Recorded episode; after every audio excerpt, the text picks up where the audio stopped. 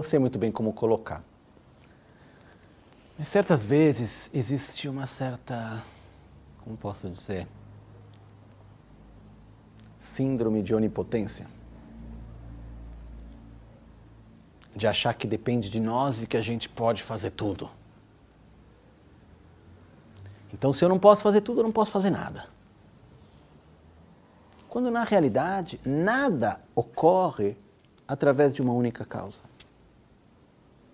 Existem muitas pessoas que foram importantíssimas na nossa história. Tanto no bem quanto no mal, tanto para coisas boas quanto para coisas ruins. Porém, aquilo que a gente vive hoje é o resultado do conjunto de todas, do que cada pessoa já fez até hoje. E qualquer coisa que a gente for observar, ela é o resultado de um conjunto de partes que vão interagindo entre elas. E quando a gente consegue ver o poder que tem cada pequena parte no todo, a gente vê o poder que cada ação nossa tem no todo. Porém, para que a gente possa fazer algo para o mundo, principalmente isso tem que ser feito com o coração e tem que ser verdadeiro. O que o mundo precisa não é pessoas com boas ideias apenas. Não é pessoas que queiram coisas ou que tenham bons conhecimentos. O que o mundo precisa é de pessoas boas. Pessoas que sejam amor, que sejam respeito, que sejam sabedoria, que sejam estabilidade. Do momento no qual a gente é amor, estabilidade, sabedoria, respeito, gratidão, humildade, satisfação, a gente leva isso para o mundo com muito mais força do que qualquer outra coisa. Então a maior força de transformação que a gente tem para o mundo é a nossa própria transformação. É ser o que nós queremos que o mundo seja, como dizia Gandhi, né? Mahatma Gandhi que dizia: seja a transformação que você quer ver no mundo. E se você me perguntar, eu acho que é possível mudar o mundo, não é possível mudar o mundo, não importa.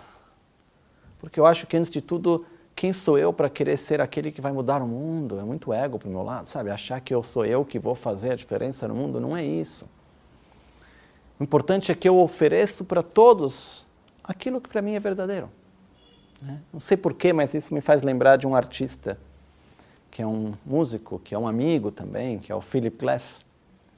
E ele, na vida dele, teve um período que ele começou a compor a música dele, né? E ele fazia uma música que muitas pessoas adoravam e muitas pessoas não gostavam por nada. E o objetivo dele nunca foi que as pessoas gostassem da música dele. E nunca foi vender a música dele, mas era compartilhar aquilo que para ele era importante.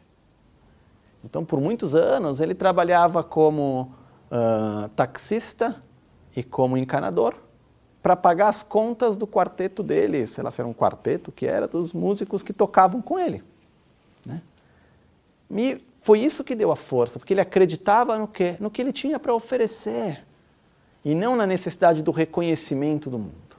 Uma coisa que é perigosa, muitas vezes eu vejo, o que eu quero de verdade? Eu quero ajudar o mundo ou eu quero ser aquele que ajuda o mundo? O que eu quero de verdade? Eu quero amar ou eu quero ser aquele que ama? Tem uma diferença enorme, mesmo que ela seja sutil.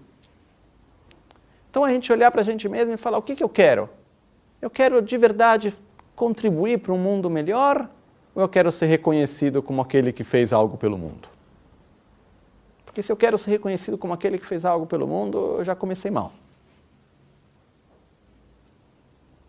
Se eu quero ajudar o mundo, que bom. Vamos começar sendo o exemplo daquilo que a gente quer levar para o mundo.